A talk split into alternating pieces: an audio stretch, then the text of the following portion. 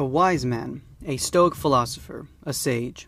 We've come a long way from the building blocks of Stoic philosophy during Roman times, and the once called lovers of wisdom has diminished from being a way of life to just an understanding of book knowledge and concepts.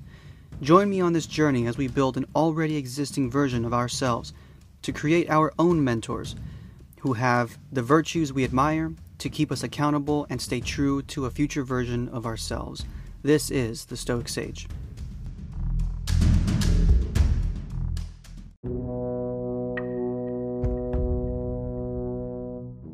A Stoic does not go quietly into that good night. A Stoic fights tooth and nail for what is right. A Stoic can't be broken. A Stoic would die before they submit or compromise with evil. Dylan Thomas. It can be difficult, especially for those who are self labeled introverts, to speak up in moments where it's actually needed. The tricky part is knowing when it's needed. Most disturbances to daily life routine are done by foolish people, whether they need validation to prove their worth or to push a certain narrative. Whatever it may be, a Stoic remains calm and analytical using reason to pay no mind to them, or at least know that it's not worth the effort.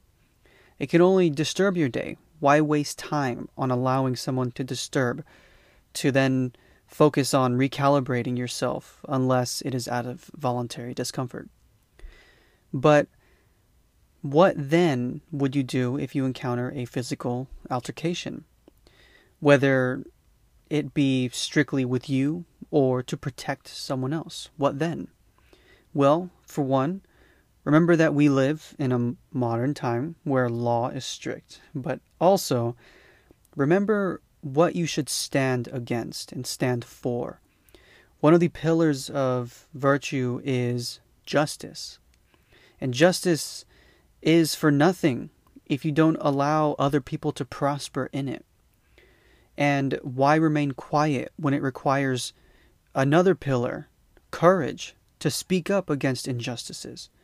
Make your decision of getting involved with this mindset. You make a wise decision to get involved or not, and have the courage to fight for justice for your fellow man. Remember that if you do get involved, it's important to mentally prime your mind. You don't get involved wishing you won't be hurt just as you don't go to the hospital wishing you'll get a massage.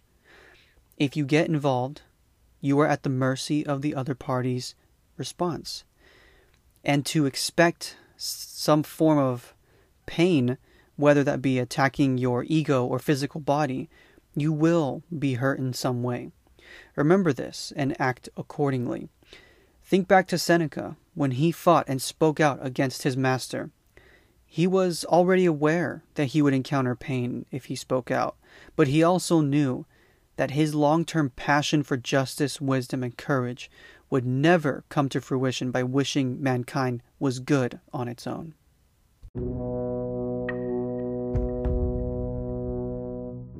Thank you for stopping by.